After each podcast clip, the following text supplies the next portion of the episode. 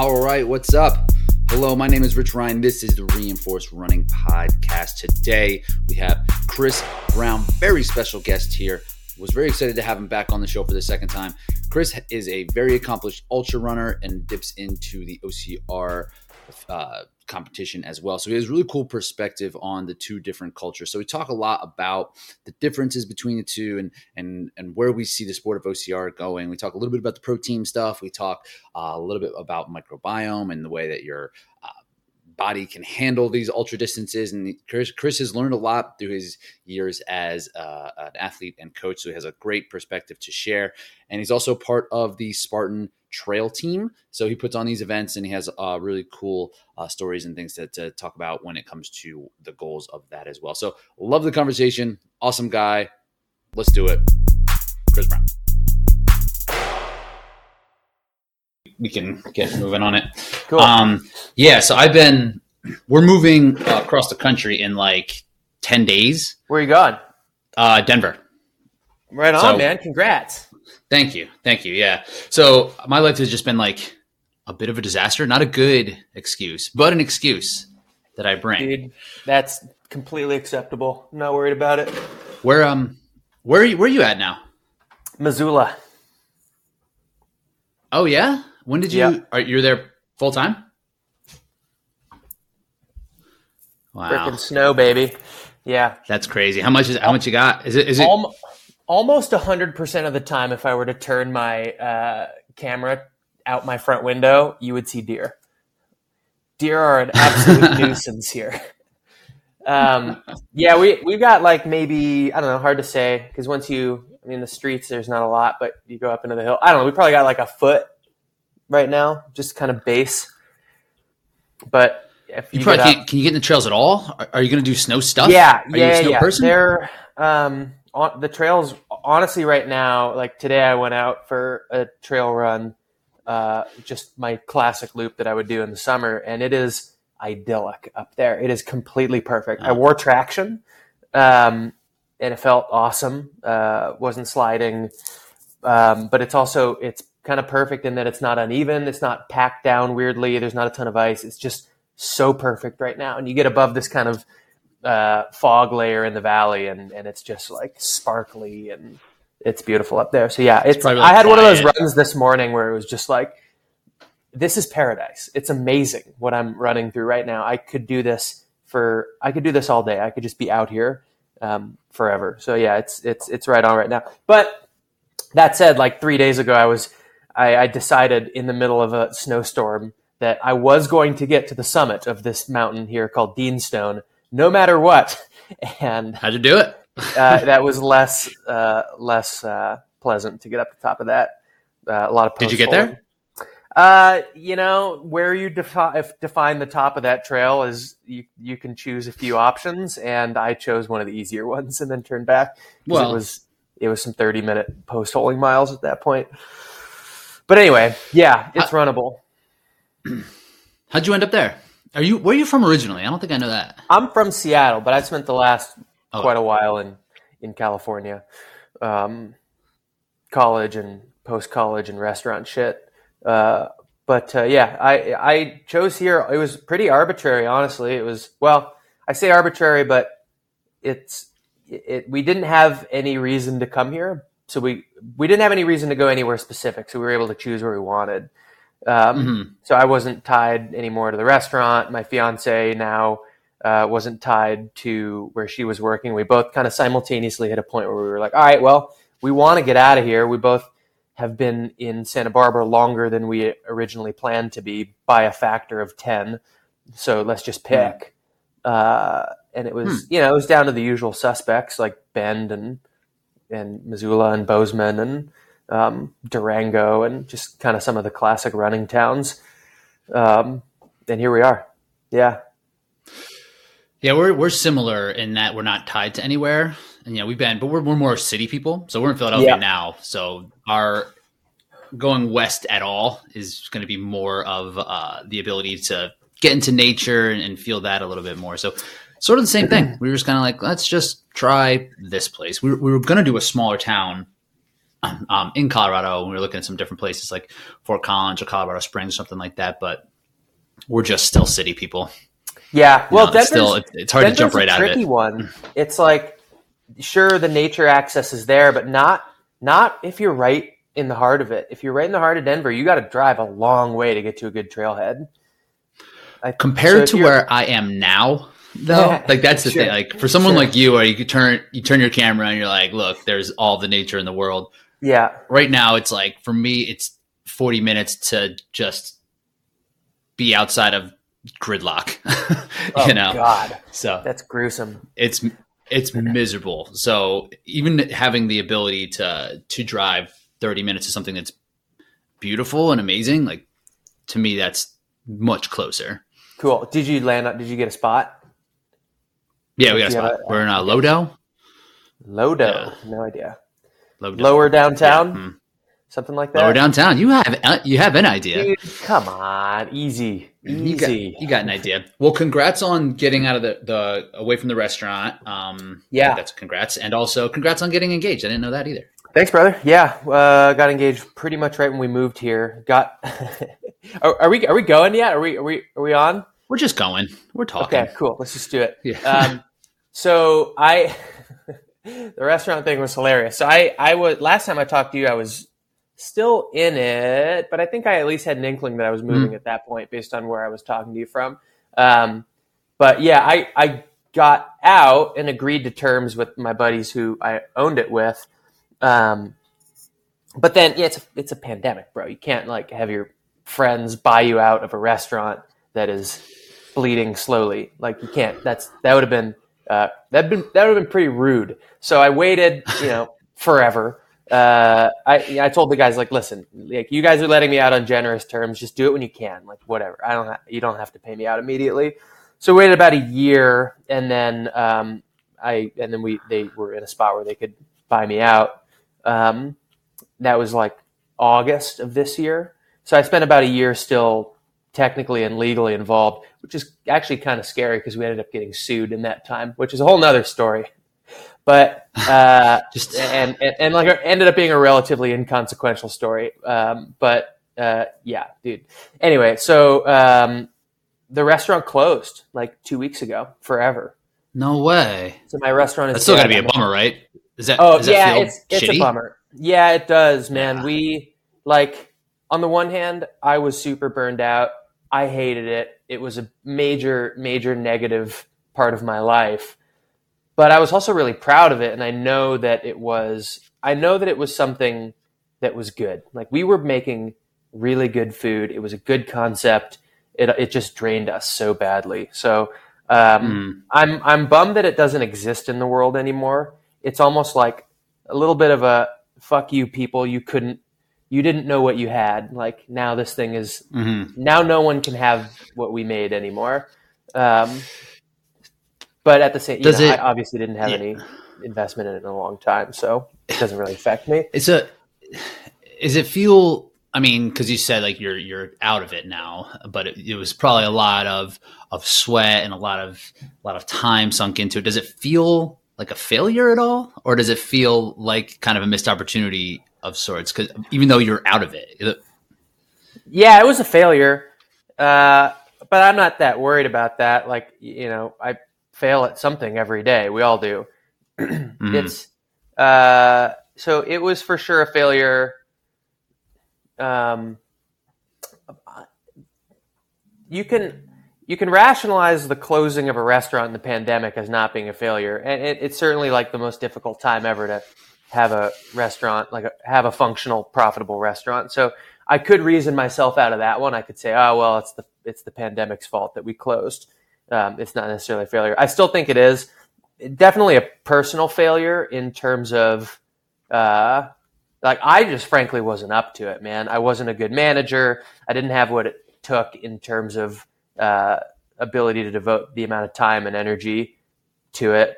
Um, you know, and I kind of knew that going in, and maybe it was a little self fulfilling, but um, Hmm. yeah, I don't know, man. It was it was rough all the way around. I'm still glad I did it. Like it was it's kind of like running your first hundred miler. Like it's not, it's not a good experience, but you're glad you did it. You know, you hurt yourself badly, and you got a lot out of it as a in terms of you gotta growth, you gotta right? find out, right? It, it seems like find at that point you just gotta see what it's about. Yeah. Yeah. So I I, Um, I I saw what it was about, and it didn't surprise me, and uh, I wasn't ready for it. Maybe some maybe when I'm done running, maybe when I'm old and have a lot more time, um, and don't have hobbies that require a daily commitment to fitness. Then Yeah, I'll an try it incredible amount of energy. Yeah. Yeah. Yeah. So you've been racing quite a bit, right? You made um so I don't typically I used when I used to do like process of getting ready for the podcast or whatever, I would like look at people's Instagrams, like have like certain things I want to touch on. Uh and it doesn't always work, right? It's like if you get all I found if I get all my information from social media, I find out that I that I know nothing. That I have I've learned nothing and it, it, nothing is real when I get Mhm. it that way. But speaking of potentially being real or not being real, your most recent post about some Oh. Grand Slam situation seemed to, to not be a real thing. Did you? My God. know? the, one of the most difficult, one of the one of the greatest challenges in modern times is figuring out the appropriate level of sarcasm to reach to reach the the ideal audience on social media, right? Like how sarcastic do you have how obviously sarcastic do you have to be in order to reach the most people while also still being kind of funny and not just hitting people over the head with it? And I was on the wrong side of that line. Like I put up a post uh, that was like really, really over embellishing a, a real non achievement in ultra running. I said, so the idea is there's these golden ticket races. You can win a, a one of these 100Ks and go to Western states. Most of these races have an Mhm. affiliated 50K, which is not at all competitive because there's no stakes, right? So I, I happen to have gone to a bunch of these over the past few years, just as like tune-up races, um, and run these 50ks, and I've won uh, what turns out to be what, like four of them. Um, they're not competitive, and so I went on like a very braggy post about having won these like totally insignificant races, uh, and you know the feedback I got was like, "Oh my god, you're so amazing! Congratulations, muscles, muscles." Can we sponsor emoji. you? Yeah, yeah, yeah. yeah. Would you like to collab with our brand? We, yeah. Yeah. yeah. Yeah. So- it was probably 70 30 not getting it. You think you got Yeah. 30% of people? Because that's pretty inside baseball, too. Even when I was it reading, I was, was too like, inside I don't think I know these races. Yeah, no, they're not- Yeah. they're not important. But you know, there's also maybe a little bit of like privilege in that. Like, well, I was still winning races. That's pretty cool. Um, but yeah, anyway, these ones aren't competitive. most Anyway, people yeah. who are going to be following you or who are going to be following people that they loosely follow, right? Like I'm sure you got followers on both ends too, right? Because you're kind. I see you as kind of like this bridge between OCR and and trail running. They're they're kind of separate, but you are the one connecting the two if there is a connection. So you probably have a lot of OCR people following you too, and I'm sure they don't know anything about this. no I know idea. very little about the trail running secret like Yeah. series. So like they probably thought that was legit because right, it's hard to, even if you won your local 5K, like your turkey trot, people will be like, Yeah. "Damn, dude, I'm jealous." yeah, Um, yeah. I won the the Rancho Cucamonga Thanksgiving 8K, and for that, I am the shit. No, it was Which most people won't. Most most people won't win that race because no, but there. if they do, they'd brag about it. So enter the satire, and I wish it went over better, but so it goes. Yeah, hey, you've been racing lately. Tell me about this freaking I have. Hyrox thing. Um, Dude, I went yeah, on and so saw the I'm- results and saw and saw that you did really well. I I couldn't parse out anything about what the results mean. Like when you Mm. go through and you like look at splits and that sort of thing, it's too much information. Like it just doesn't unless you had them on two screens side by side and was like, all right, well, how did Rich do compared to uh, Hunter or Brakken or someone? Um, right. it's like it's too much information to to tell how your race broke down. But I saw that it went well. It, and that's that's what's interesting about this, right? Because there's a total time which you can kind of take as uh, a quantifiable measure of how well it did. And Like the the course is standardized, you know, give or take. Uh, it be, I guess it would be kind of like cross country, right? Some cross country courses are faster even though it's like the same distance. Like this is kind of mm-hmm. how Hyrox is like just based off of the setup. Like there can be different times, but like Really? you know, within reason, a little bit. what are Like some of the of these like, convention centers. Yeah. How could it be different?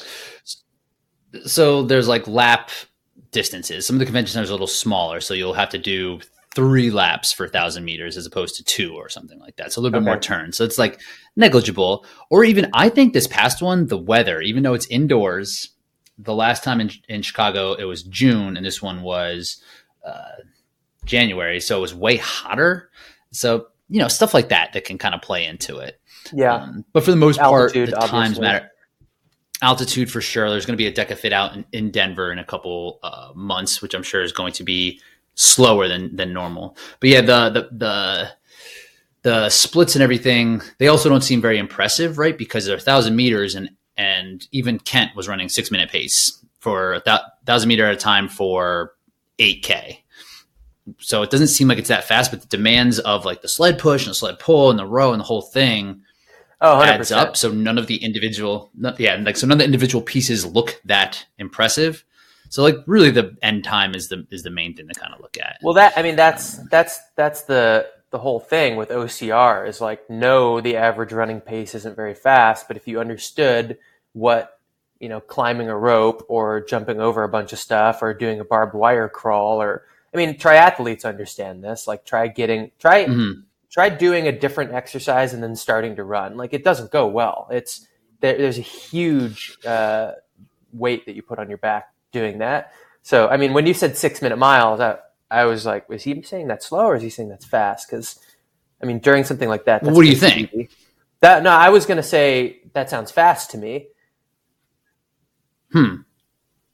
Well, over. The, I mean, know, I don't when I was looking at it from, the- from the beginning, true. Like, but just for like a flat eight k, Mhm. you know, how it was broken out, like that wouldn't necessarily be considered fast. No, no, no. think. At least of I never thought. Of course, yeah, but understanding Right. to some extent what I do about how obstacles affect it, I was like, ah, I could go either way.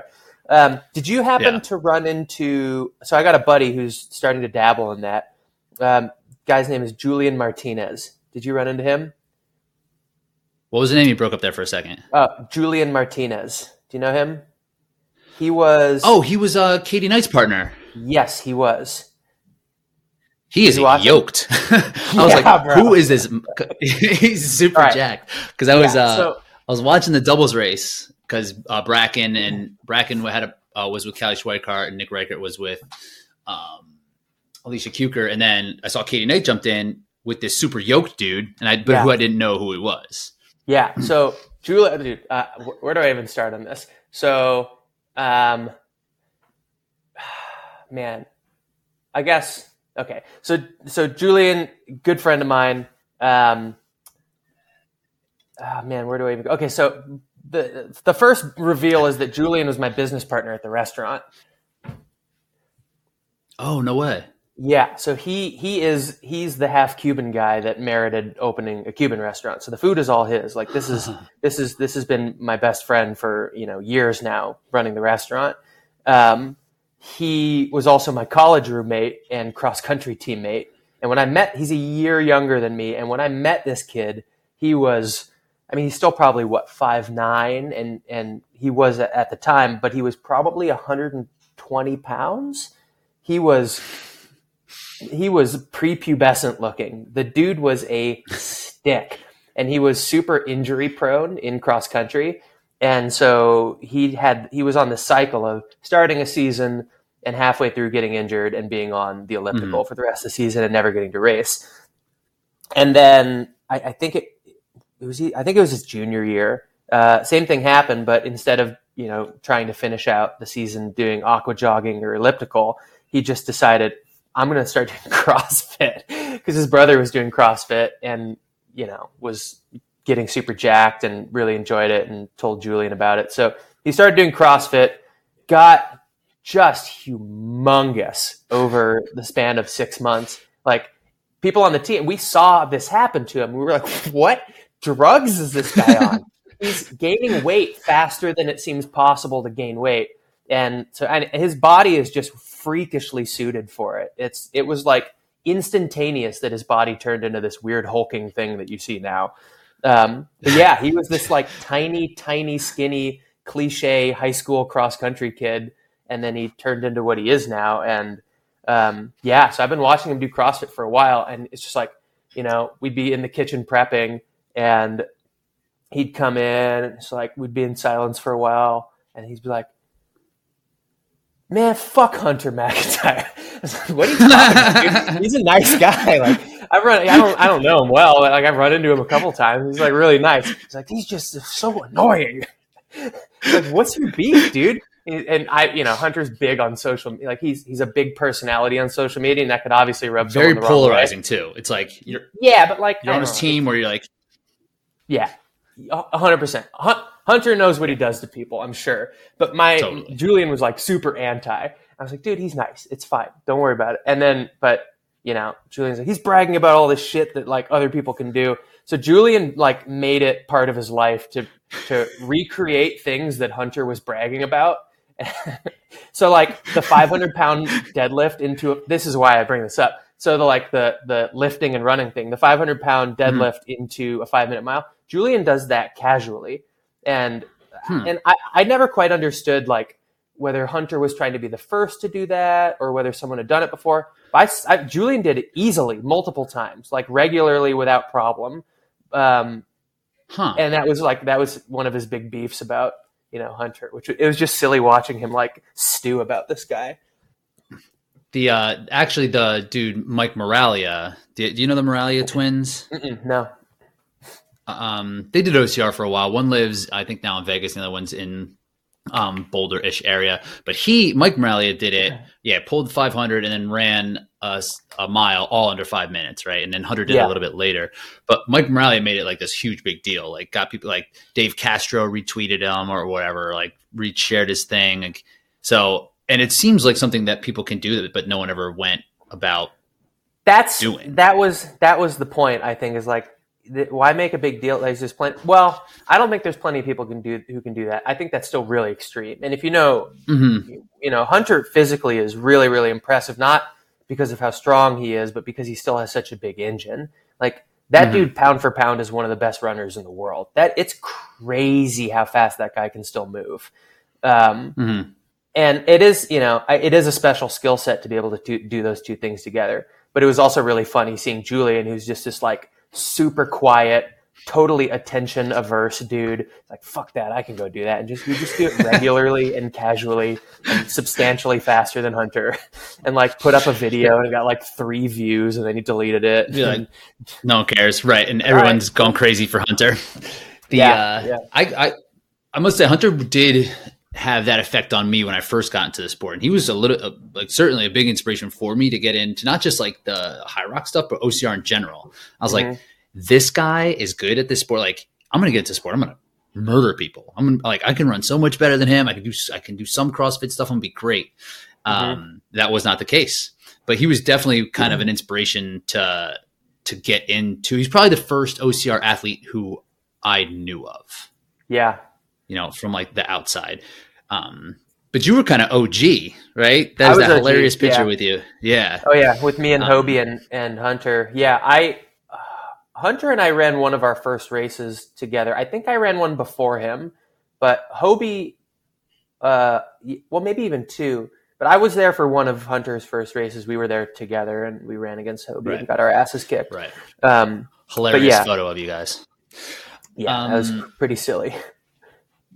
do you have someone like that on the trail circuit? Like, so uh, when I'm training, right? Like, I, I try not to always compare, like, oh, when I race, I'm going to beat this person. I'm going to visualize myself like racing to beat specific people. But when I do, you know, it's guys like Kent, uh, Hunter, Magida.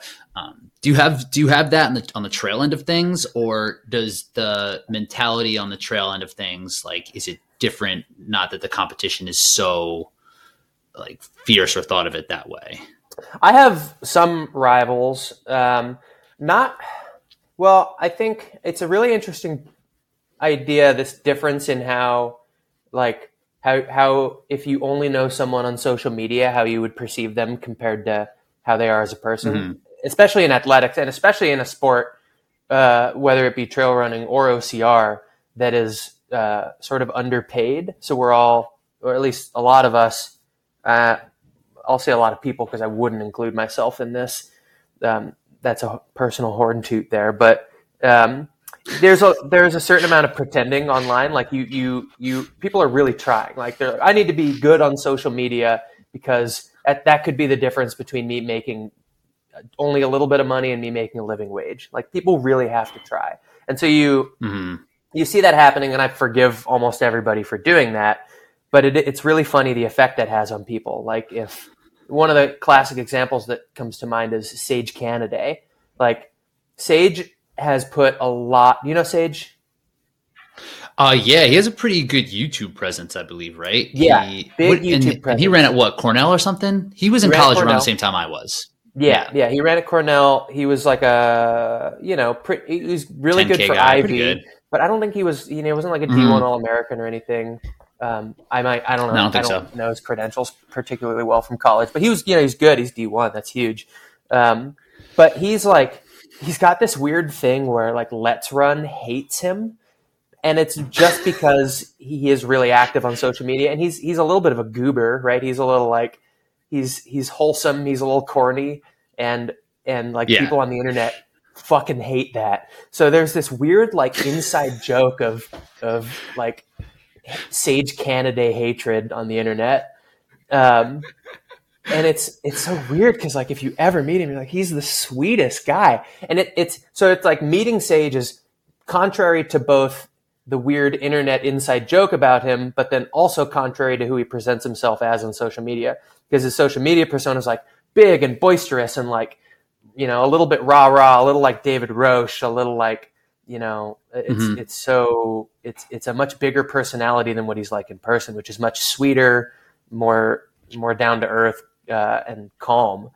Um, yeah, so you know that that's one of the. I, so I, there's not really people who drive me crazy in that way that like Hunter drove Julian crazy or that Sage drives Let's Run crazy. Um, but I definitely have. It's so it's super weird. I mean, Let's Run is like the bottom of the internet. It's like the it, yeah. It's a it's. Go ahead. That's like how it. That's how I It started for me. I was like, the worst place in the world is Let's Run, and then the entire internet became that. oh, for was like, sure. oh no, Yeah, everything's a Let's Run message board now. Damn it. yeah. That's that's a good observation. yeah, it's a lot like that. Um, but it was like Let's Run was it was almost ironic that like you could just expect that everything was going to go negative. Um, I I went on there. Um, you know when when uh, dude Matt Boling in high school ran that time, the nine. Dude, what a freak. Whatever. What a freak, right? I was like, this is amazing. I wonder what, and you know, it, it- it's polarizing. He's a white kid, a high school kid alone doing that, and then a white high school kid doing that. It's like, wow, What'd they say about him? Crazy. They were just like shitting on him. I couldn't believe it. I was like, I went on just to see where they're like, he's actually not that good. I was like, No, he's once in a lifetime that he had?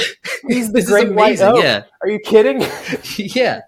yeah, The dude ran no, like n- nine point and then ran like did that that split where what was like he ran down a kid who ran like 47 5 and a 400 he ran like 45 4 or something crazy and they're like yeah, not impressed yeah. Like, Dude, I'm yeah. So that's that's Let's Run.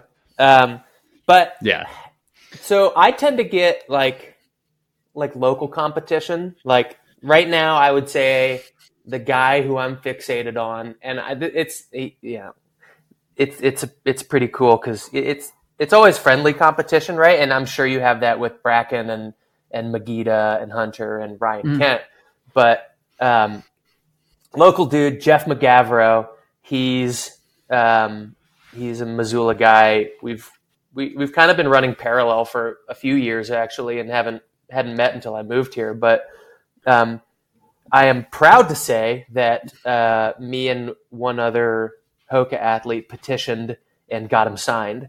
So he just Nice. went from uh, what I what I announced to be the the best non-sponsored ultra runner in the country to now having a deal with Hoka. can't so, be that someone else is that Yeah. someone else is that now no, yeah, someone else is that now. So we got him signed by Hoka. But he, anyway, he and I both like every once in a while. We'll, we haven't had many serious races, like races where both of us cared about it, um, and we're running against each other. But we are both keeping score. we both understand that we're very comparable athletes, and we have a running tally of every time we compete against each other. We're like, all right, all right, you got this round. Yeah, so um, it's cool to have those where it is back yeah. and forth, and it's t- t- when I'm in those, it's just like weird to know what's going to turn it one way or the other. Like sometimes it's it's explainable, and sometimes it's just the way things fell that day. Yeah. Uh, um. So help me help me explain a little bit help me uh, understand since you are in both worlds, right? And some of the sponsors that even like you have are really solid and not and things that and not necessarily the brands that you would see in in like Spartan. And so I don't really quite know how well someone who was looking to be like a full time or at least somebody who's going to supplement their lifestyle as a trail or ultra runner and how that would compare to someone in like the OCR space um, because I think OCR races pay out pretty well. It seems like the payment payouts are pretty awesome, but the sponsorship deals might not be there. I mean, and I'm not quite sure. But like, what's your experience in like both of those areas? Well, this is a question that everybody has um, because we all have NDAs, right? It's like I have a deal with Hoka, um, and I can't talk about it. And I understand mm-hmm. why they would right. do that, and I understand why Spartan would do that with every athlete they have, and why every company would do that with every athlete they have. Uh, it makes total sense. On the other hand, I'm like so interested in uh, I'm, it. It's so important for us to talk about it, um, about what deals each of us have, and frankly, I have like you know I've I don't think Hoka would be surprised or upset to hear that I have absolutely violated my NDA, not publicly, but in having one-on-one conversations with people.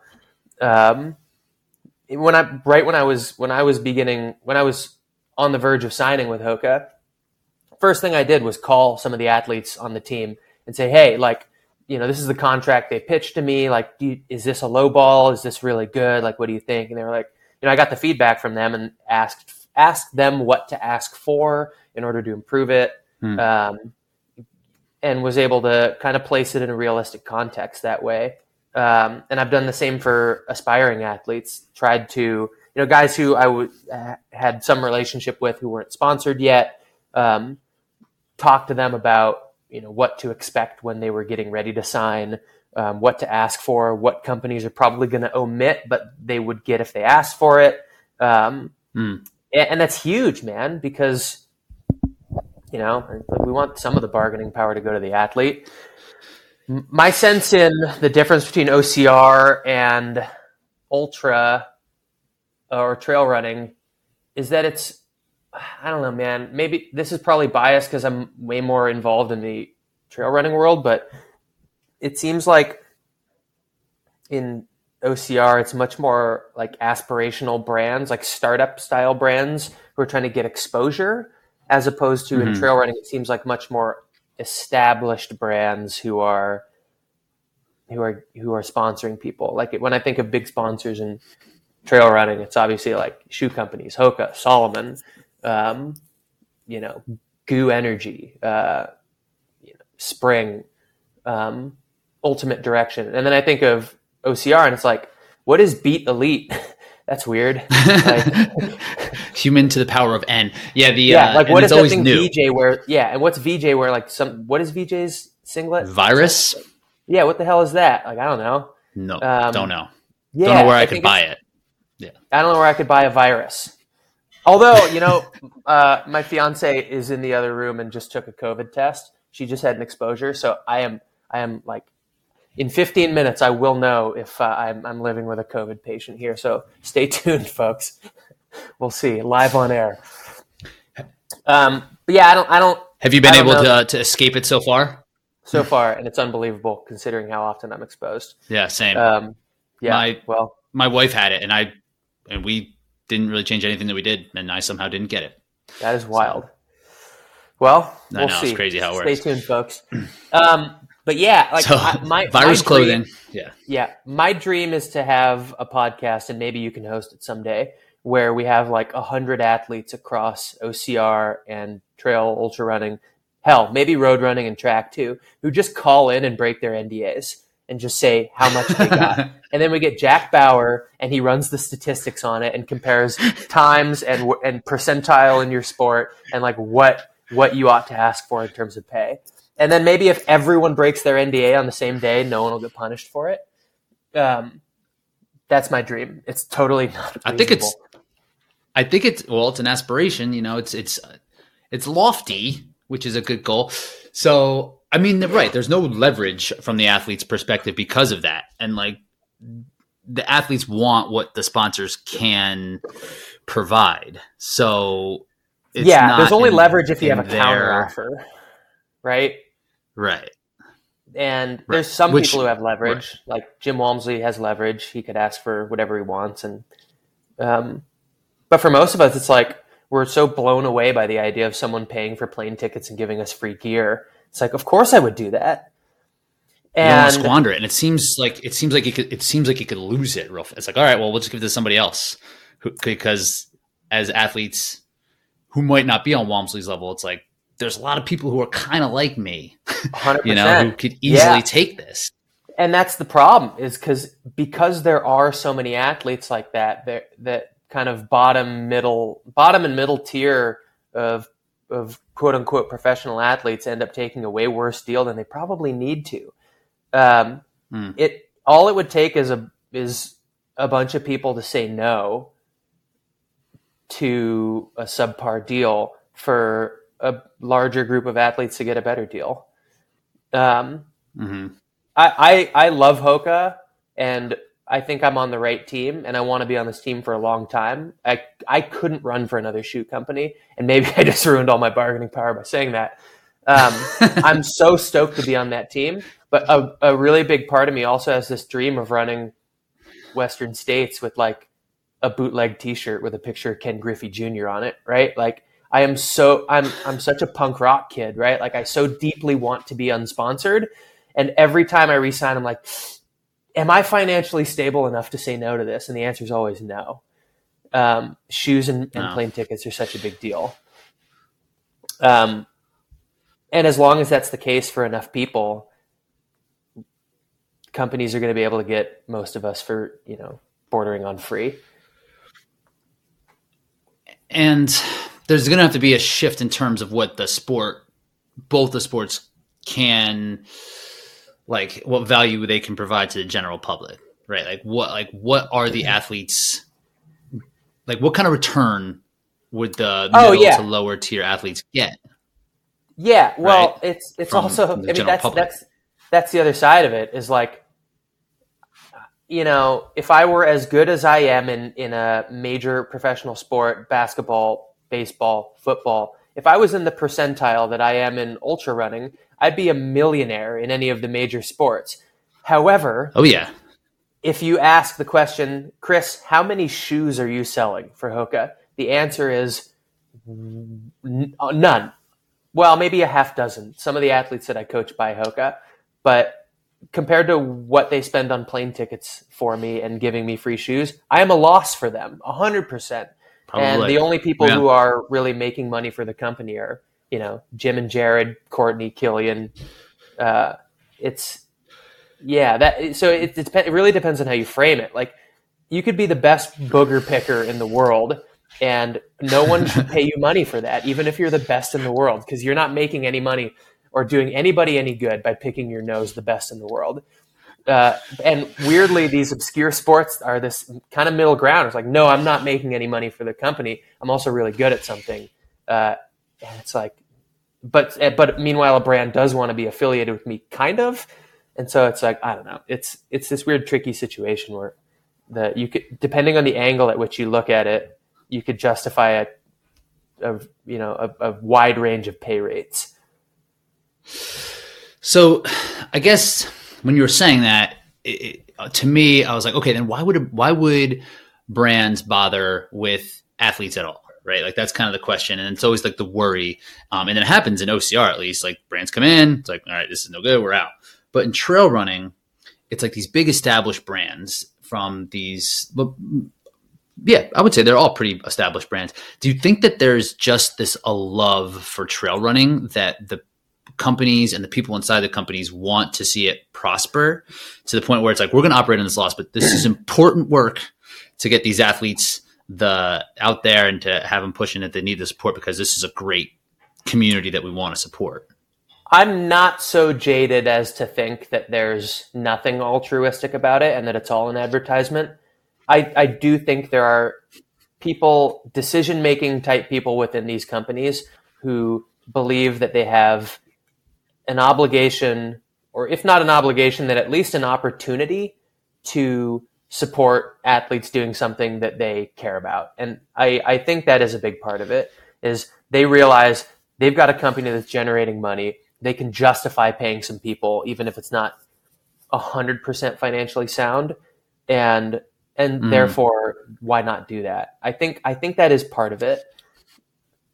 Yeah, but and that's probably why OCR it's so like there's I can't imagine many people who work are high decision makers or product line managers at Hoka have done a Spartan race.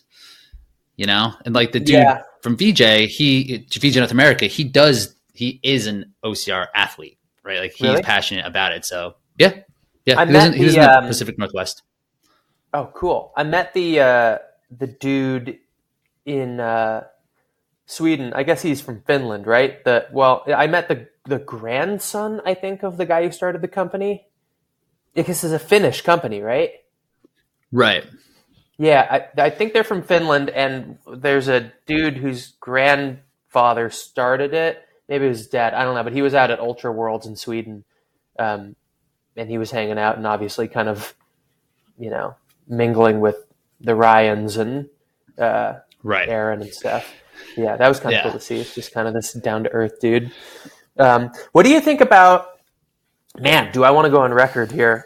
Um, what do you think about the new Spartan Pro roster in terms of like? I was going to ask know. you. Yeah, yeah, man. Well, we're uh, we're. So, did you fall first? Are, did you fall in tier two or three? I didn't see. Tier two, because you only have to have one good race. It's your best tier race, two. and I had one really good one, so I was tier two. Yes. Um, yes. So you, you got the yeah. tier two from Asheville, where you finished second place on the second. podium. That was awesome. Yeah. Woo. That was great. Yeah. Yeah. um, thanks, man. Yeah. So that got me tier two. I'm still looking at the. Well, I don't. Well, first of all, I think I don't think I'm gonna.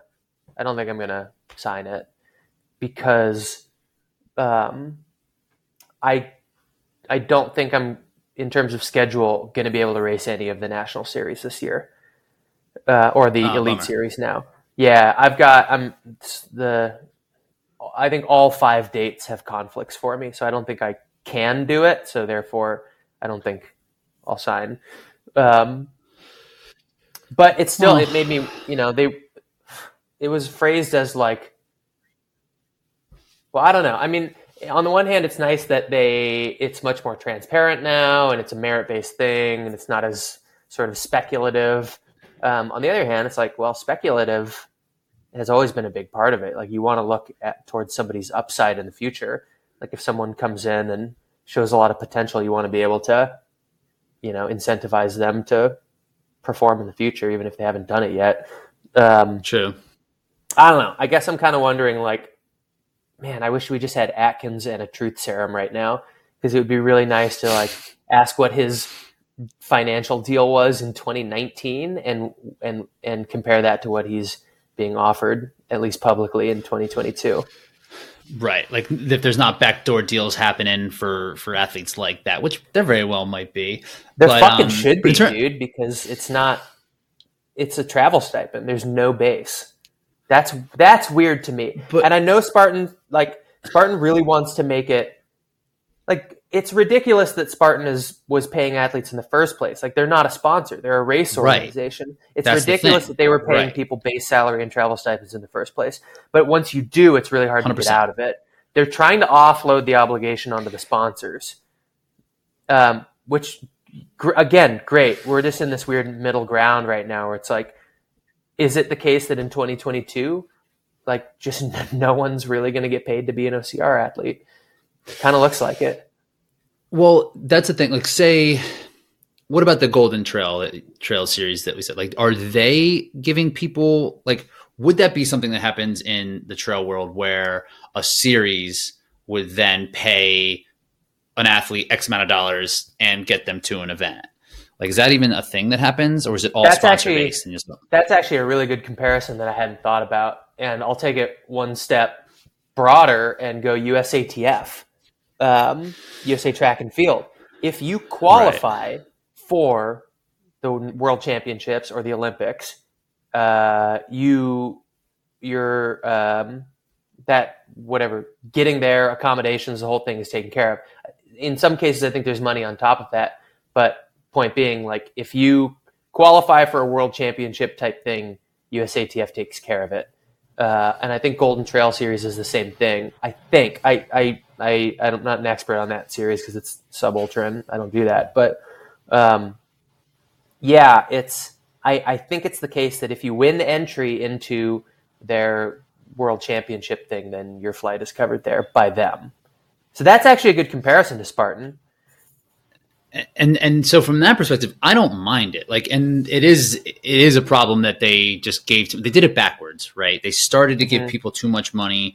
They tried to make it seem like this big, awesome sport that everybody should do, and this pro team by having like these NBC races and everything, when it really didn't present the value to the public yet to to justify this type of cost that they they, they were trying to like prop it up as something that was bigger than what it was. It was too early.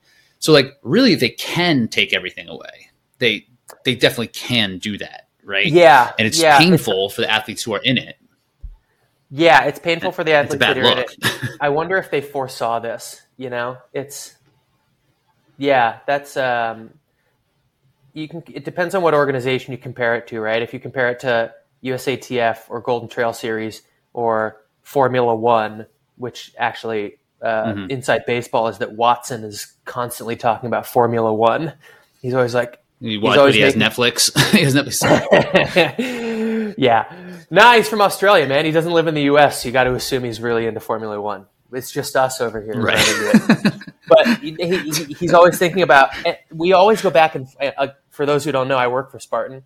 Um, he he- he specifically is always kind of um, talking about different organizations and their relationship with the athletes. And so the kind of I don't really know much about Formula One, but um, you know, on the one hand, you have something like that where it's a sponsor pays for basically everything, uh, and you're not being paid by Formula One. Assume Right. I'm wrong about part of that. I don't know, but on the other hand, it's like you've got the UFC where you are paid by the UFC, which is much like what Spartan has been. You are paid by It's problematic. race organization body, and then there's a Mhm. different sort of system like baseball and football and basketball, where you're paid by a team uh, Mhm. within the thing. So, um, you know, it's like, are you paid by a sponsor? Are you paid by the the governing body, or are you paid by a team? Um, yeah, and I guess Spartans had the Right. UFC model for a long time, and they're trying to get out of that. Yeah, because that's because right now it, it seems like it would be the sponsorship model, right? Because there are no real teams, no team, uh, there's no team race. There's no way that there's uh, like, and that's like a profit sharing model that the um, professional sports do, right? Like all the teams make the same amount of money from like the the um, broadcasting deal. Like that's how they kind of profit share, and then it's like individual ticket sales and stuff like that. But that's different. Like so, then they're they're based on like a certain salary cap that everybody has. So everybody kind Mhm. of gets the same amount of money to spend. Um, so they're all kind of in it together. Where then the governing body, it's just like the UFC. It's it's that's problematic, and it's been a problem. Like that was the, the fight. Do you follow UFC at all? Uh, I mean, I'm literate in it, but I don't follow it. What's problematic about it? So the this past fight, this dude Francis Ngannou, who's a heavyweight champion, he just beat Yeah, I'm familiar. this other dude who's up and comer, and he held on to his championship. But it was the last fight in Francis Ngannou's contract, and Oh. he said he's not going to fight for the amount of money that they're paying him anymore. Because and like there's no other leverage that he has, so he's either going to have to like figure out to go to another or- organization. Um, and they're going to alienate even their top athletes by not paying them what they the athletes believe that they deserve. And that's the thing. It's like then it's like he said, she said. For instance, Ngannou's like, I'm worth this much, and UFC's like, really, you're not. And it's the same kind of thing that's happening with Spartan and and us, where it's like, Oh, it's you even deserve more, more, and they're clear. like, it's even more clear in us, like in in Spartan, rather like like if you're if you were a race organizing, like I'm willing to throw this dude under the bus because he's such a good friend of mine. Why in the fuck would you give a dollar to Aaron Newell? like he's one of the best in the world, and he has made it his job to talk shit about you. Why would they ever? Why wouldn't they ban him from racing? It's totally. like, what is he like- doing? Like, yeah, I don't, dude. He has. They have no obligation to give him a dime, and he's he. Yeah, but Still like, on the I don't know, protein. Yeah. but he's on the pro team because he's fucking good. Uh, and you know, this new system kind of protects him, and in a way, it's kind of cool of Spartan to like they put their they they kind of sacrifice themselves, and that like Aaron is now free to talk shit as much as he wants because there's no favoritism played. Like they can't cut him because if he meets the Bauer the Bauer meter, then he's on the pro team. So Same with same with Woods, right? Like Woods is also one of those characters that are kind of like going to be outspoken, and but he's tier one. It'd be easy for them. The uh, higher ups probably be like, "Do we really want to do this? Do Yeah, we really want to have this?" yeah. Yeah. Yeah. And but if it fits in that criteria, there then and that's what I like about it, right? It takes I like the mm-hmm. transparency. Um, it does like I it's do weird too. to not know where you stand. I, I do too. I like the transparency. I do.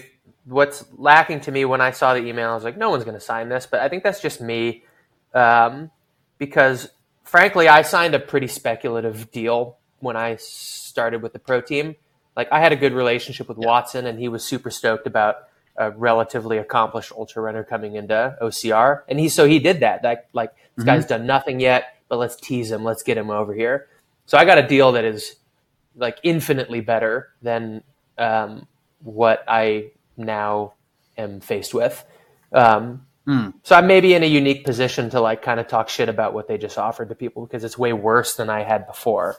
Um, but you know, did I deserve that? I mean, it's like the yeah the, the paradigm shift of of financial obligation is a, a growing pain for sure. Um, the more I think about it, the more I kind of respect it. But I'm probably not going to sign just because, again, this is like this is my second sport, and I kind of have to be. I'm I'm coming at it from a position of like I don't care about this. I got enough. I, I do. I don't want to say I don't care about it, but um, I got enough on my plate already. I got a sport that I care about, and if you want, ah, man, this is, comes off wrong, but if you want me to do this, you got to incentivize me to do it because the thing that I'll do for free is ultra running. You know, Mm. I'll do that for free as long as I live, and I will. It's going to happen. Um, and if the financial bottom dropped out of that, um, which not to say there's a financial bottom. I mean, it's like whatever. But uh, yeah, like if if I never got another free shoe in my life for ultra running, I'm still doing it. But if I don't get travel and accommodation and a you know meager appearance fee for doing OCR, it's like, well, you know, I wasn't planning on being there in the first place. But there's no reason to not take it. Expect from from your perspective, like the tier two is yeah, you get X amount of dollars for travel stipend, you get some opportunities to do make some um I guess there are some obligations to like post some stuff, I guess. But there's some opportunities maybe to get some other media stuff. It seems It pretty am- pretty low. Uh, it was ambiguous. That I t- that to me, it was pretty clear that that's going to get fleshed out in the actual contracts. It was like Ah, right. it was like uh, all all the media stuff was very very ambiguous, and it'll get fleshed out because it was like up to this and Right. you know long form this and and uh, they didn't even they not only did not include whether this is social media obligations on your own social media or to be used by Spartan directly they didn't even say that we were obligated to race so a lot of this will come out in the actual fine print of a contract but it's totally worth it if you're already planning to go to those races but it's absolutely not incentivizing if you weren't planning to go to the race like what good is what good is a free plane ticket to go to a race that I wasn't going to go to in the first place? It, it, doesn't matter. Yes, totally. But it also like that money's not going to be used elsewhere. Like no one's going to fill your spot. So like if you're you not taking it, it's not helping out another athlete, right? It's just like more less that Spartan has to do. But maybe that's but, but I don't know what the obligations are gonna what they're gonna want in terms of races. If they're gonna want you to show up to like if you're gonna get this stipend or whatever, you have to show up to three out of five or something like that, um, which Yeah, they very well- well might do.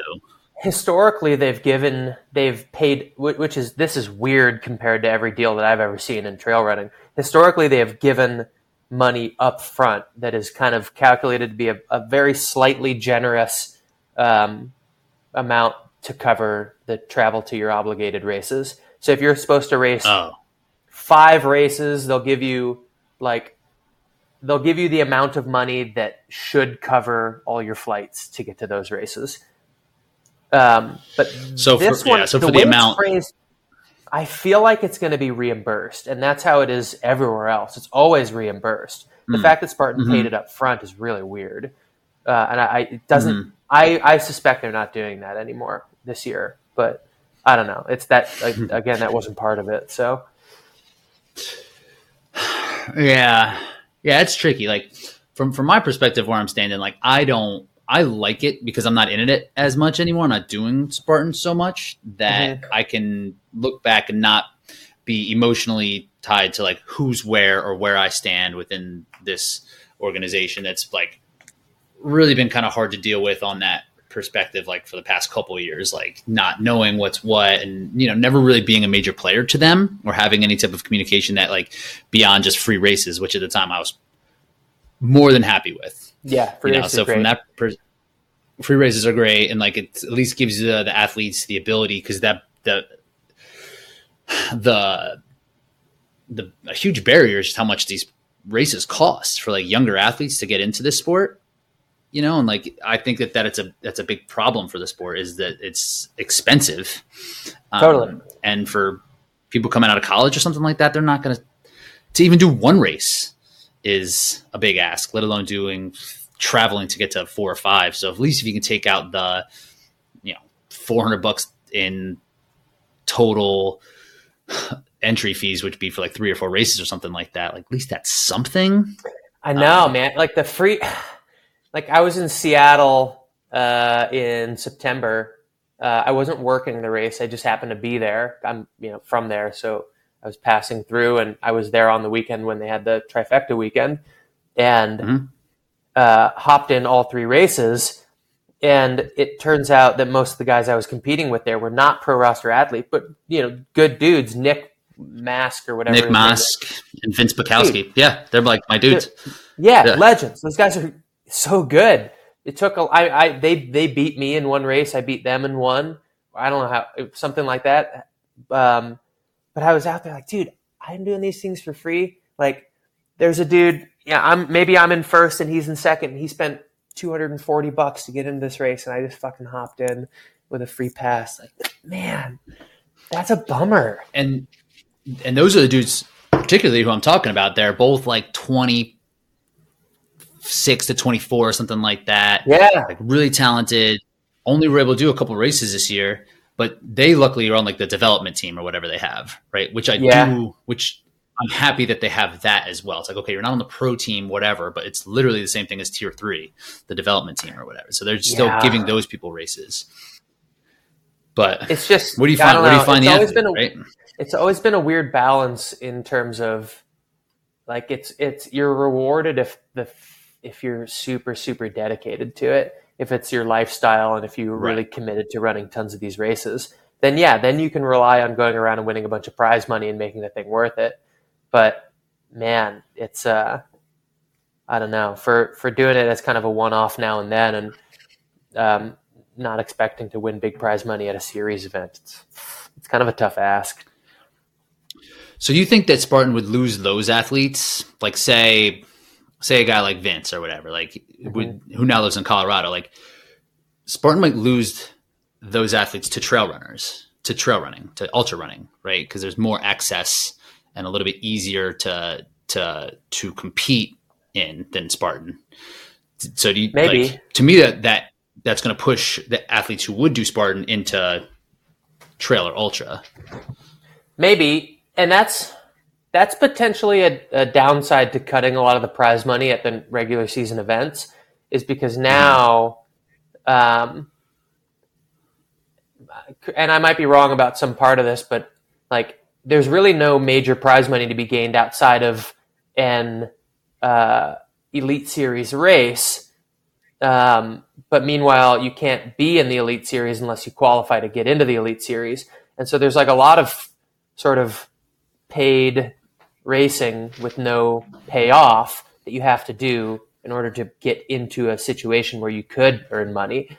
This might like mm. I don't know, kick this down the road a few years and like maybe at, once Atkins and Woods and all the Ryans and once the the field is kind of phased out, the guys who we have now, maybe some of them have retired. I don't know if this if the elite field is going to repopulate as fast as it fades at this point, because there's really not a lot of incentive for the guys who uh, aren't already in the elite field. That's what I worry about. That's really what I'm worried about, right? Like how to get the younger athletes in. How is it? How are the how are younger athletes resonating with uh, trail running? Are there younger athletes getting into the ultra stuff now? Hell like kids yeah, coming out of dude. college. Yeah. Oh yeah. Is it a problem? No, are they awesome?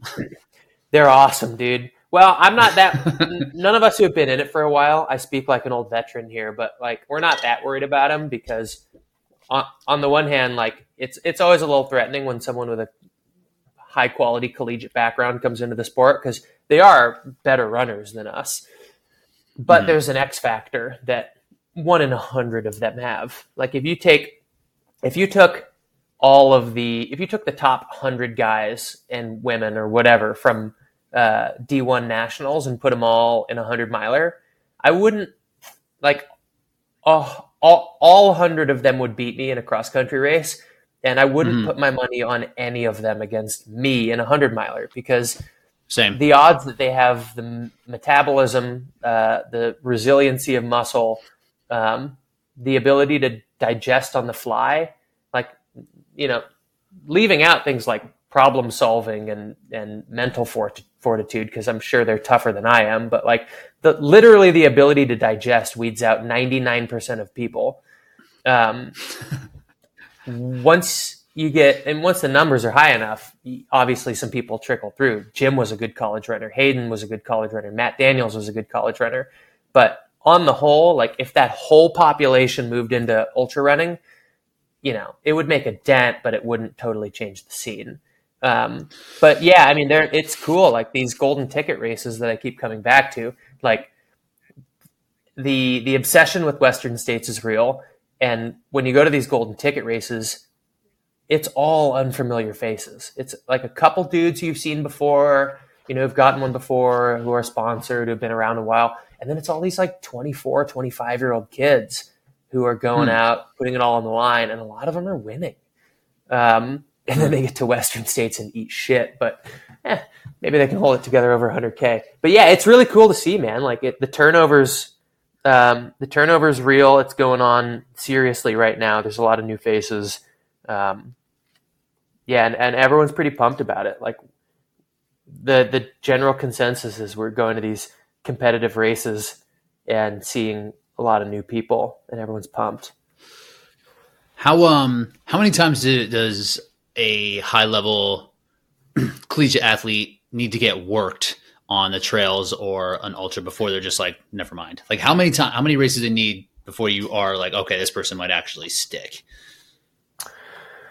Um, man, there's every scenario in that. Like, there's cases where they come in and do amazing on their first time, and it looks like this person's going to be an ultra runner, and they never recreate the magic, and they do four or five more races, they all go poorly, and they bail forever. There's times mm-hmm. when they come in, it doesn't go super well. Um, they do, you know, two or three races. They're kind of, you know, back of the elites and aren't anything special, and then they pull it together and become super great. Um, and, and everything in between, like it's uh, it's unpredictable. It can take a long time. You can get lucky first time. If you, you do get lucky first time, sometimes people sustain it. Sometimes they don't. Um, I don't think there's a rule on that. Is there like a, uh, a sense that the community want like and like yeah speaking of you as like an old grizzled vet like do you want them to stay? Do you want new people like is there concern about like uh, this is the whole thing i've been talking about this whole time. I'm concerned about what happens down the road right with ocr like are these athletes going to stay? Are there going to be are there going to be more people to come in is that same feeling in trail running or do you think people are just going to be drawn to go and see what their body's capable of in nature for like ever that uh there's there's um there's some concern. I think there's a general understanding that ultra running will eventually humble you. So we're not that we're like we we talk a lot in the ultra running world about triathlon personalities. So like if someone like hyper type A people. Yeah, just like people who are making it more of a competitive and antagonistic atmosphere than it needs to be. Like Right. Sometimes some Ironman type people will come in and talk some shit. We're like, you know what? That's not what we need in the sport. Inevitably, those people get humbled. Like you don't have to run 300 milers for one of them to go so poorly that you question yourself and become a much more humble person. Um, so it, there is a natural filter there. Like a lot of a lot of the garbage gets taken out at the front end. Um, mm-hmm. On the other hand, so but there you know there is a little bit of uh, aversion to that type of person. We see that sometimes we're not that worried about it. Um, but on the other side of it is like we're always looking for more people. Um, it's yeah, I mean it's it's a, a culture that kind of self defines, and if you've been in it for, um, it doesn't take that long to be in it and have your heart be in the right place. It does tick me off a little bit. I don't know if I've ever used that phrase, um, but like when people come into the sport and and do you know one or two races and then sign up for a golden ticket race because they're like, I want to do Western. Like, how long have you been running ultras? Like, I started six months ago. I just I want to do Western as soon as possible. If you were to ask those people, or well, it's not everybody, a lot of people are, you know, respectful of the tradition, but like if you're going to run Western states, to honor that race, which you should, you got to know a little bit about it. Like you should be able to hmm. name some of the past winners more than Jim and Courtney. Uh, like to to appropriately engage with that race, you need to have an understanding of the lore of that race. Like you need to you need to have legends in your mind whose footsteps you are retracing. Um, and you know this isn't selfish like they're taking our spots. It's just they're like in order to do that race properly on a personal level, like you're you're missing out big time if you haven't been obsessing over that race for years. Because the catharsis of getting to that start line after you've devoted a long, long time to getting there is unlike anything else in our sport. Like hmm. go to UTMB, like it's competitive as hell and it's relatively easy to get into. Relatively, it's not easy to get into, but it's relatively easy to get into from a lottery standpoint. Like go there, beautiful setting, run hard, hard course, super competitive. Go do that one. But Western States, man, like you need you need to you need to do your research and and have a little bit of respect for the tradition before you do that one. That's interesting. I like that's when people say they want to. I, I don't know if people do this as much anymore, but OCR they do that. They're like, I want to be at podium in the world championships or something like that and they never like run they're like not even athletes yeah so it's like tr- like wanting to make the big leagues to with without the respect or without needing to know like what what it actually takes yeah yeah well hmm. what it takes like, like good on you for wanting to do the competitive thing but western states is more than just competitive. There's another layer on that race. Like if you just want to be competitive don't start with western. Like get there eventually learn learn the other things about that race. It is competitive but it's also so much more. And if you just started ultra running and want to go to western because it's competitive you're missing out on the most important part of it. Um, so that I, I that that's the one little pet peeve i have about the the kind of highfalutin uh, super hot shot youngsters coming to the sport love them i you know I, I don't think i was one of them but I, I I love it when fast people come into the sport, but you know, there's there's a there's like a deep underbelly that you kind of have to get a feel for before engaging in certain races. That being one of them. It's just it's just protective of the culture. right? And that's that is a very ultra mentality. Like the culture and the meaning seems to be like deeply rooted in the people who stick with it, and they really kind of get it. And you know that's something I'm not in that world, so I, I, I can kind of understand it just talking to guys like you and just people who are doing it. But like I, I haven't experienced it fully myself. So when a trail like are trail runners and ultra runners are they like born or like you made to be an ultra runner? I don't know. Well, first of all, to wrap up that like protective protective of a culture like we are both protective of the culture while simultaneously wanting everyone to be a part of it like it's mm-hmm. not it's not it's not an elitist club that has a limited membership it's like everyone should be a part of it as long as you know as long as you as long as you're not diluting what we've made me you understand we've, the value there's the value that needs to be yeah. value that needs to be shared right and should be shared totally. but it's like as long as we don't turn this into an ironman race you know there's like right there's a certain like weird little fucked up thing about it that you know we want everyone to be a part of, but there's like a certain sort of dues paying you have to do before you get there. Um, yeah. All right. Anyway, we can move on from that. Um, what was the question after that? What did, what did like? I think more just on the emotional side of ultra running. Like, it seems like people are just meant to do it, and maybe others might yeah. not be. Do you feel like that is the case, or, or like do people really get wrapped up and like slowly get into the culture and the experience? Or is it just like this person's going to be this way no matter what? Maybe to some extent. I think it's a little well everything's a little bit of both. I think there are some what things that are unavoidable. Like what?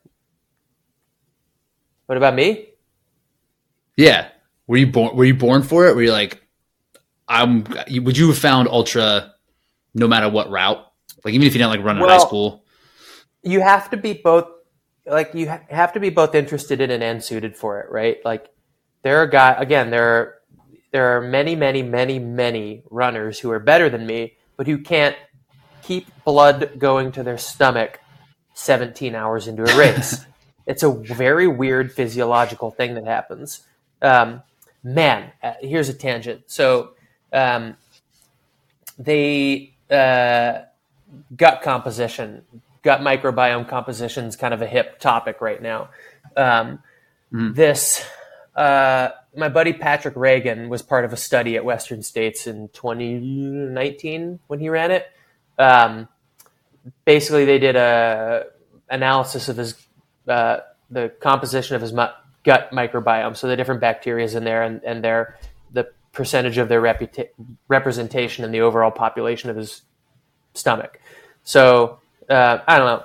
Fucking different bacteria are, good for processing different types of nutrition, right? And okay. uh, apparently that's important, right? So they did the study on him, and they've apparently got data on this going back, and like there's a, a type of uh, bacteria in your gut that is especially good at processing lactic acid, right? Or maybe it was just like the ability of your body to shuttle lactic acid from your muscles into your stomach and digest it as fuel, which is a thing. Everyone can do it, but not everyone can do it super well. So they've got this skill, oh, right? Because yeah, like, because lactate well, would be in your blood, and eventually that would be in your yeah. gut. So like, if your gut can't take that, there's some yeah, yeah, there must be some bacteria in there that okay, I'm with you. Yeah. So if you're, I don't know what happens if your gut can't take it, but at least there's an opportunity in there because there's nutritional value in that. And if you can process that as fuel, that's a huge benefit.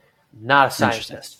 Um, but they've got the scale of athletes that they've tested, and it's shown, you know, they do ultra or they do Ironman triathletes and shit like that. And um, they've got the scale they've developed from like, you know, a total nobody to a super elite athlete of how effective your body is at taking lactic acid out of your muscles, putting it in your stomach, and digesting it as fuel. So they've got the scale.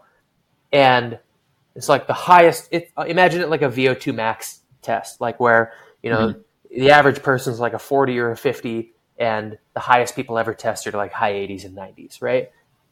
Mm-hmm. So imagine that if that's I don't know what the numbers were on this scale, but imagine like a civilian's a, a 40 and a super super athlete is a 90. Um, they tested Pat Reagan, and I don't think they tested a lot of 100 mile uh, ultra runners they tested Pat Reagan, and if it was that same scale, Pat's like a 700. It broke the scale.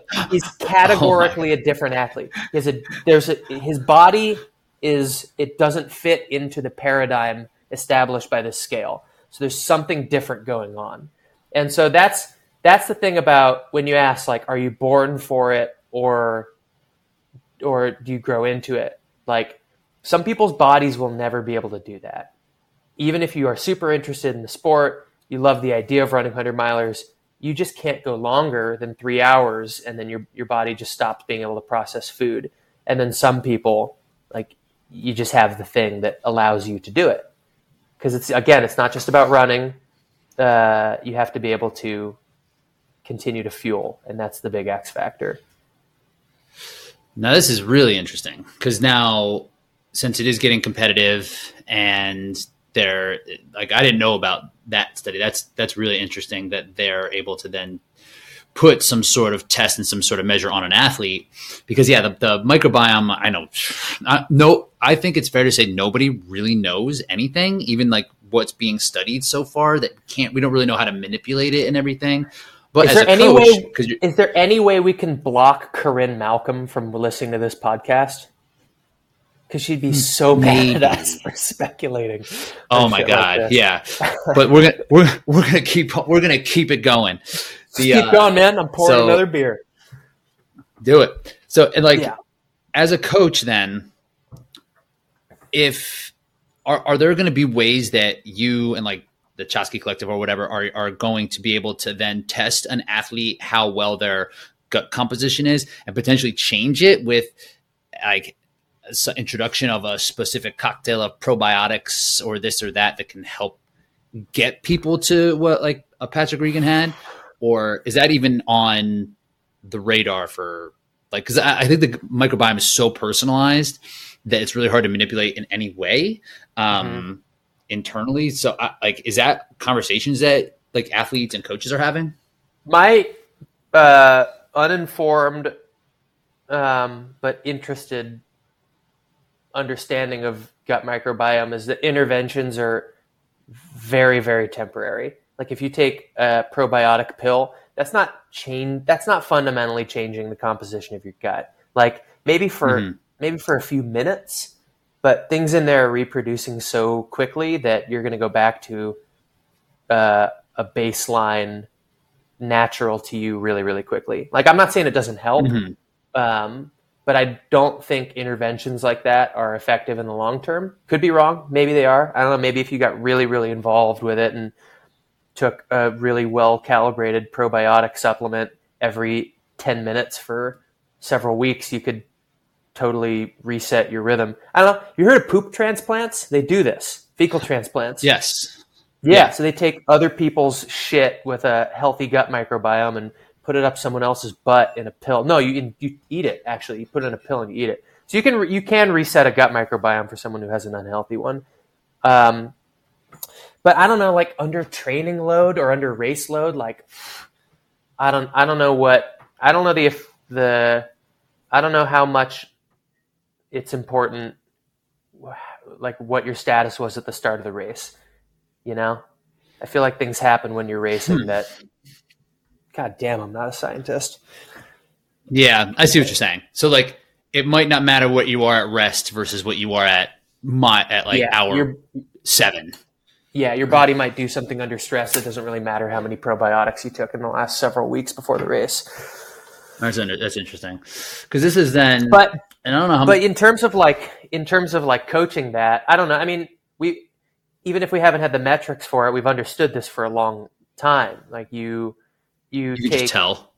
You can just tell. Like if someone who's a really good runner enters a 50 miler and can't make it work, tries another one, has a different eating protocol. Like there's some people who they're running for two hours, they start to take gels and they just start puking. It's like good luck, buddy. Yeah. It's never going to work out for you. Um, yeah. And then some people try a couple different brands of gel or try a liquid thing and it works a little better. And then you find something that works.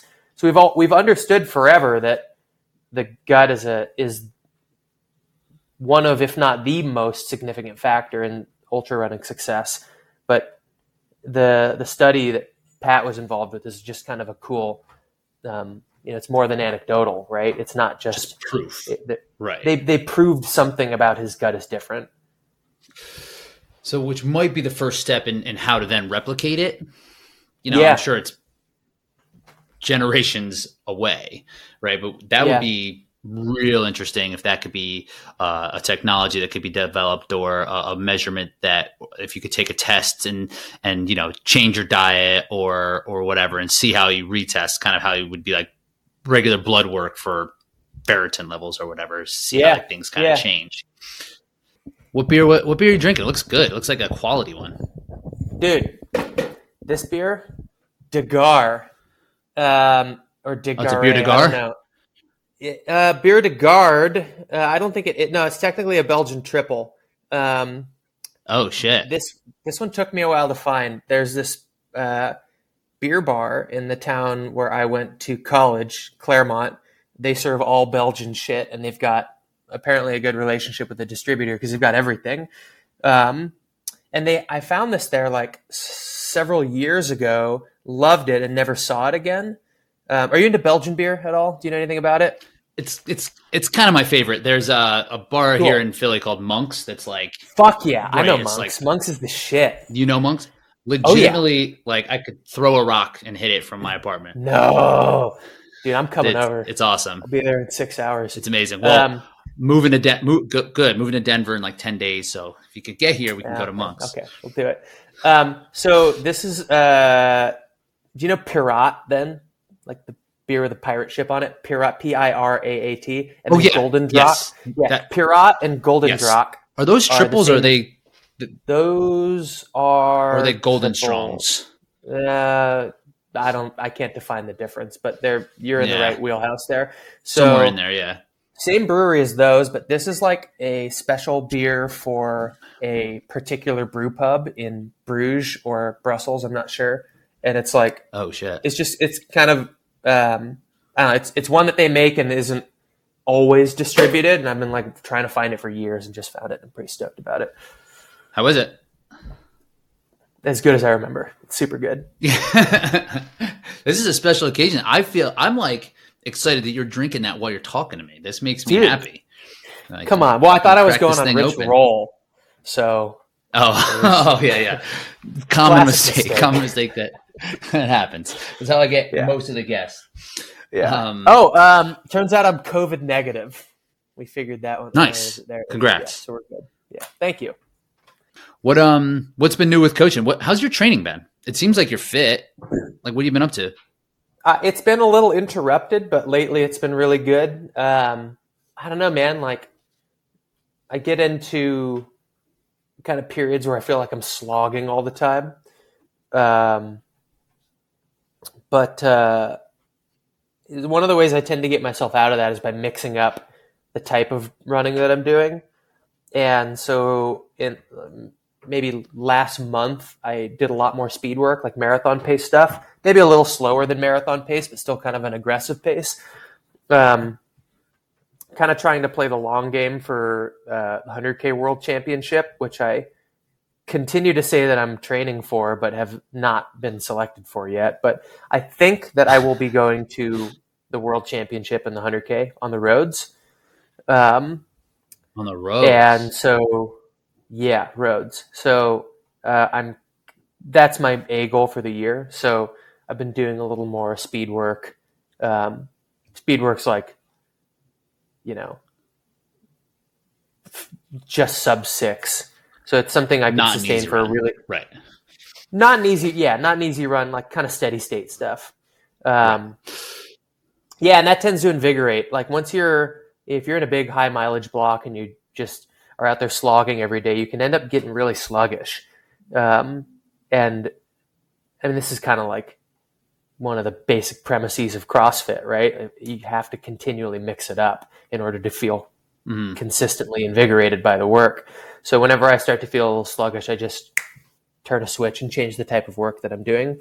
Um, Hmm. So I'll you know start doing some more speed work and then and then go back into some more high high mileage stuff. But dude, honestly, like the older I get, the more consistently sluggish my running feels, and I don't. I've learned not to care that much about that and just enjoy the time out there, even if I'm not feeling fast.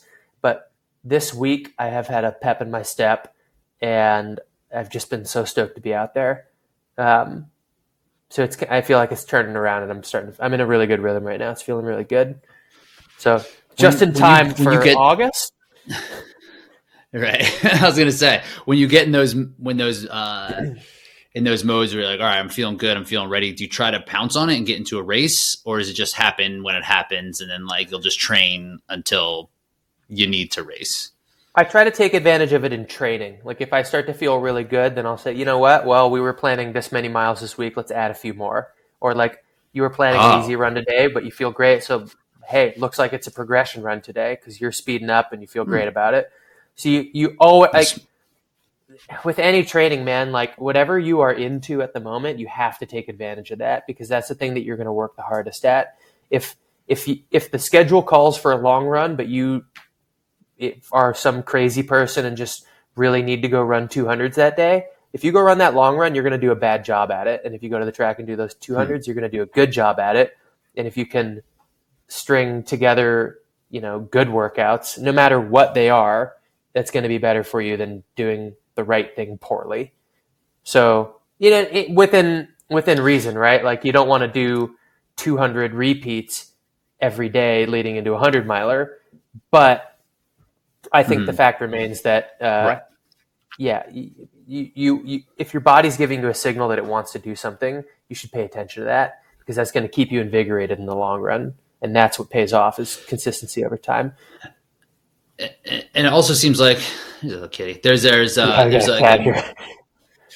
I uh, I try to balance this too, right? When when if I see an athlete who I'm coaching doing something that Uh-huh. like CrossFit's a good example, right? Like people feel like they want to lift or go hard and cross, and they just do it, and I'm like, okay, that wasn't exactly what we were trying to do, but I'm trying to get this balance between like what is making someone happy, you know, and Yeah. what is what's something that that they that I think they physically might need, and it might not be. that. And like what you're saying, it's like it might not be that different. It's like they might physically yeah, need. it might not be that different. what's and happy, them happy and design should come to should be together, right? Like athletes should be continuing to inform you of what they want. Like you should keep asking them, like, "Yo, we're moving into the next training block. What do you feel like's missing? What are you itching to do?" And they say Mhm. something, you're like, "All right, I can build that in." You work that into the next training block. You focus on that because if they're interested in doing it, again, they're going to do a better job at it. And that's you know, if you do a better job at a workout, it's better for you. and you're doing a better job as coaching. And that's like the part where, yeah, it's like what's going to make you feel ready. And I feel like it's if Yep. they feel or if I feel like something is what I need, it, and then it's going to work better, even if it's might be no other basis behind behind, behind it besides I wanted to do it. I Yeah. wanted to make it feel like it was what I wanted. What's Yeah, your how that's has an- your training changed for now that you're kind of focused on I don't know the extent to which you were focused on well, I guess you did CrossFit and stuff, but like and then you did more OCR and now you're kind of found this middle ground because they invented a sport for you. Um, Yeah, it's great. It's fantastic. yeah. So how has ch- training Um, changed for you over time? Actually, I wanted to ask you this about Hyrox and DEKA FIT and stuff. Like, they're both clearly very arbitrary, right? It's like a prescribed list of exercises in a controlled environment. Is that like? Do you see that changing? Does that get set in stone? Like, is it basketball or hockey where the rules are always the same over years, and then you know maybe there's some rule changes down the road? But like, how stable do you see these things being? Because they're brand new. Yeah. So not incredibly because there can be competitors that can come in and just and just change the rules, you know, and might What do you be mean? something that is more suited. Like say like you and I just wanted to start a a, a hybrid race, quote unquote. We could just be like, all right, this hybrid race has pull ups in it, and it's a mile between uh, a set of things. Like there's room for other place other competitors to come in and kind of take the same concept and just kind of change it a little bit.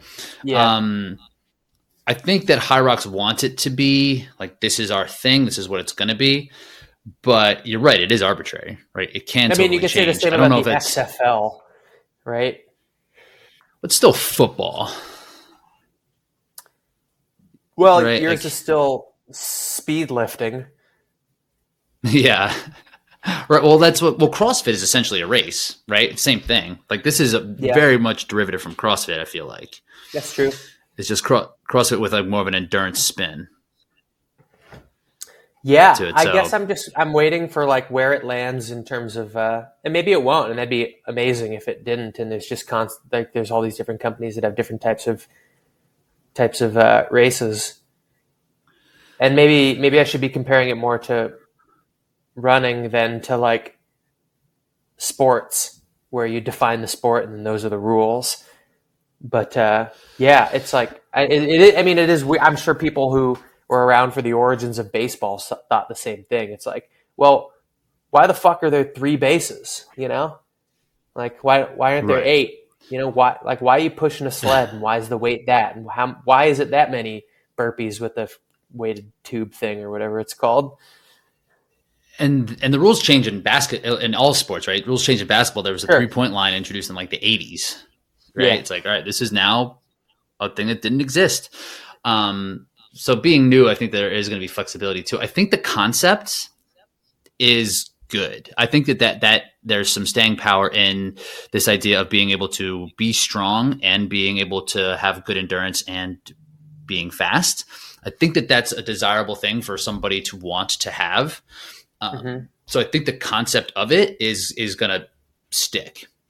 I think so too. I love it. I, I- think it's so so cool, especially for someone, you know, uh, I mean, guys like you, guys like Kent, guys like I mean, the, the same people we've been talking about this whole time. It's like, where is their sport? Because when when CrossFit games happen, there's always all this discussion about, well, you know, they the way the uh, the way the obstacles were chosen or the exercises were chosen for this this uh, particular competition really favors the guys who are good at uh, you know strength based stuff, or or the tall guys are going to be really good at this one uh, because there's two exercises where you want to or whatever it is. But um, yeah, it is cool to see him hone in on a thing where you know guys like you and my friend Julian can be well served because again, it, like Homeboy is a freak athlete, and I've seen him be, uh, you know, D three. Well, D three.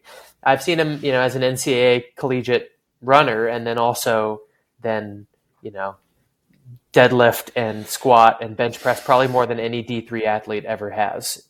right. And that's where like I think it has an advantage for because I think athletes like myself or Kent what like got into OCR thinking it was I can say for myself I thought OCR was going to be like more like a DEKA FIT or Hyrox in terms of like the stimulus and in Mhm. terms of like the training when really it's more like trail running and ultra running not necessarily ultra running but it's more it's a it's a it's a trail run with some grip strength stuff you know so yeah, if you're not that's why I'm good at it. That's why Woods is good at it. It's yeah right there's still that that I mean, it's still very much a runner's game. and a specific runner, right? Like, Yeah, like I like I'm an example of someone who's fast on the roads, but then on trails, like I don't have that. Like I haven't been able to practice that skill or be in it or have the access to really improve upon my running ability you know, on technical terrain. Um, where the hybrid space it kind of takes that out. Like where I would want to spend time in the weight room or doing gym stuff, I would probably be needing to be on the trails. yeah, yeah, yeah. So Huh. Well, I think it's cool, man. I think it's a really cool new side of the sport that I will never get into because I can't get into the gym. but uh, nah, man, it's it's super rad, and to I, I you know I, I speculate about it because it's like it, it's Jesus get out of here. Um, cats are getting in the way. Um, it, it's it's brand new, and when something's brand new, it obviously comes across as arbitrary. It's like why did they choose these exercises, and these exercises, and this equipment and this order? But uh, I don't know. I mean, we'll see. Like it'll we'll look back in ten years and wherever it is at that point. I know. it'll Be, obviously, it'll feel like a logical uh, progression, but. Hopefully, Uh, it won't be like. Remember that thing? That was weird that they had that thing for a couple Oh, of years. don't that, say like, that. Thing. Don't say that. What was it called? yeah, that's what it is. Um, what do you got coming up next? Then, what's your next event? Um, I am going to Jacksonville to put on the trail race for Spartan there, so I'll probably hop in. uh, and race OCR. Um, still a little prize money in the elite heat there. It's a age group right. national series race, but I, will do the elite thing, I think. Um, and then uh, Nine Trails, which is my old hometown race in Santa Barbara, just as kind of a tune up. The big ones this year are Canyons, uh, Canyons 100K, which is part of the UTMB World Series. Um, and we're sending a big Missoula crowd down there. So Jeff Mogavero, the guy I was talking about earlier, my my arch nemesis, and then the Your guy nemesis. who is, and then the guy who is so much better than both of us, Adam Peterman, who won Speed Goat and JFK this year, um, and is also a good friend and lives here in Missoula. Um, so man, we're we're kind of we're we're throwing a lot at this one. Um, Missoula's coming down and trying to trying to make a bold statement at a pretty competitive race. So um, it's canyons and then uh, and then World 100K, assuming that uh, assuming I get selected. Where's that at? Berlin, baby. Nice. Yeah, I was gonna ask if you were, and I guess it's road, so um, which is that's where the fastest like road marathon is. Is it or is it intersect? I, you know, I've been oh, casually investigating where the course is. I think it does overlap. I think part of, I think we're going to do a 10K loop. They haven't really announced, but I, my sense is we're going to do some sort of loop that is most of it's part of the Berlin Marathon course. So it should be wicked fast. 10k loop However- road. Oh, dude, if you wanted to not be bored, then you shouldn't have started my sport. also, it's like, who gives a shit? It's like between six and seven hours. Like, I can handle that, whatever. Totally. Yeah. Um, 10 times, who cares? Yeah, so, um, yeah, I don't know. It, I, it should be fast, but it's also August, and Berlin is not cold in August, so it should be should be hot. Maybe might be a little bit of a factor. Probably no records being set set there, and maybe something or someone like me who's a little more uh, trail experienced and used to some external variables might have an advantage somewhere where there's going to be Yeah. a little bit of heat. Yeah. Problem So solving. Um, and what about uh, Spartan Trail? What do you guys got? What do you guys got cooked up this year? What can we Yeah, expect so- to see? we kind of we cut back a little bit on uh, co-located stuff um, so you're going to see fewer of those you know, you know the ones that are paired up with an obstacle course race um, main reason for that is we felt we wanted to add you know we wanted to do as many as possible but we kind of ran into an issue where we i mean to be quite honest we started throwing them in places that didn't really deserve a trail race you know when you think trail race you want scenery you want a beautiful venue Mhm. um, and so this year we kind of dialed in on that and only are putting trail races in places where you want to run a trail race. So places like Big Bear, Austin, um, Palmerton, places that are actually really scenic Mhm. and have good trails to run on. Montana. Um, so that's where we're going to do the co-located stuff, and then over the next few years, we're going to start really ramping up the um, uh, standalone stuff. So like Golden Gate Trail Classic, we just did in November. Um, more like that. So we got a few up our sleeve for this year, none of which I believe have been announced. So I probably shouldn't say them, but uh, plan on like four to six this year, and then more going forward. Um, but yeah, Cool. we're trying to go. We've got the Spartan Race World Series, which is kind of taking over existing races, Trans Gran Canaria, Ultra Pirineu, stuff like that. But we're starting to put on our own, and Right. they're mostly going to be kind of North American based to start. So my life is is, going to be a lot of site goal- visits. Yeah, I bet. And is that goal just to again just to spread the sport, try to get like, or is it uh, with Spartans ethos, getting more people off the couch, getting people into places that scenery, what they want to do? Like, what's the goal with expanding and Dude, it's a little bit of everything. stuff? It's a little bit of everything. It's it's an acknowledgement first and foremost that um, there's an audience, right? Like obstacle course racers bring a ton of spectators who don't feel ready for obstacles. So if we can get you know so and so's spouse to run a trail race because Mm. they're not interested in climbing a rope but are cool with running a 10k on trails like there's a market for that right away so that's part of it um, another part of it is frankly competing with ironman and utmb like we want to do a world series race that puts out serious prize money and that people pay attention to and, and hop into multiple races on the circuit um, so there's like the Hmm. absolute beginner side of it. There is the super elite side of it. Um, and there's kind of everything in between. Like the inspiring thing for me is that every single time I'm at one of these races, I'll like you know mark the course and and then be there on the start line giving the inspirational speech and race instructions and stuff. And when I'm on the start line and I ask the field, like, for how many of you is this your first trail race ever? 80% of people raise their hands.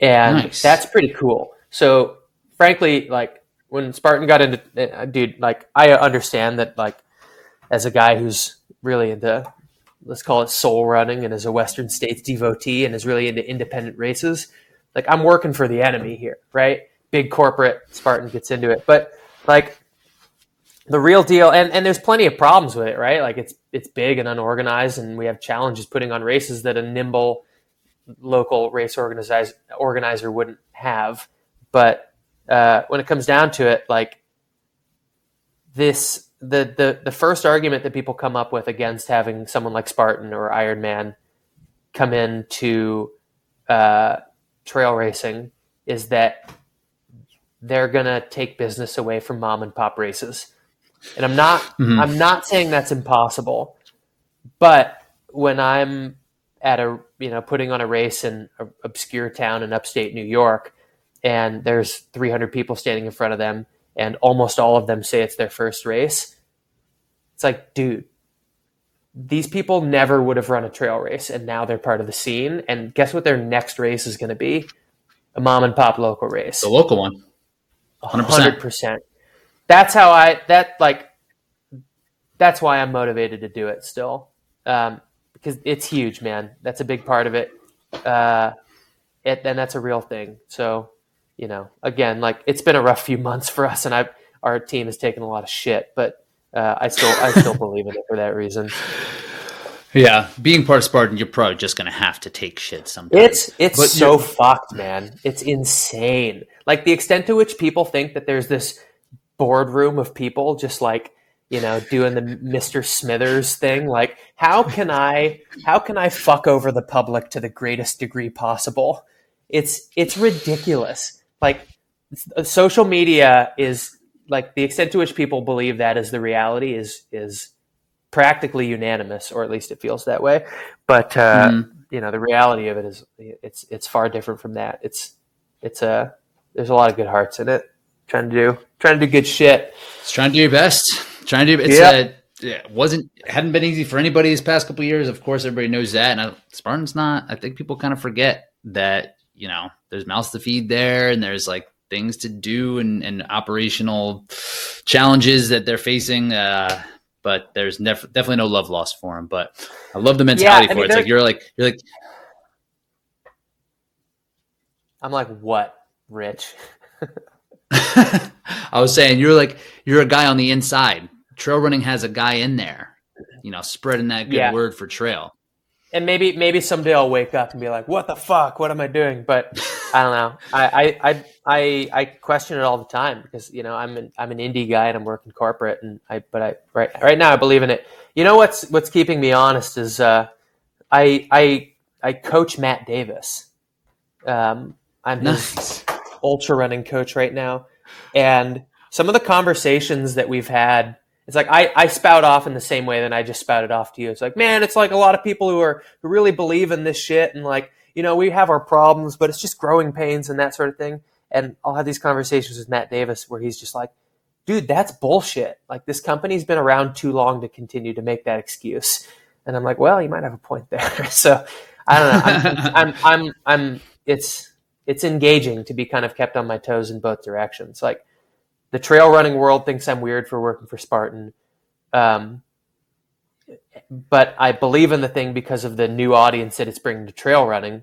I I know that everyone I come into contact with who's working at the company is is genuinely motivated by good intentions and wanting to provide a good product for people and a good experience and make people into lifelong fitness enthusiasts and then I and then I also have a voice of reason. And wow, I cannot believe I just called B. Davis a voice of reason.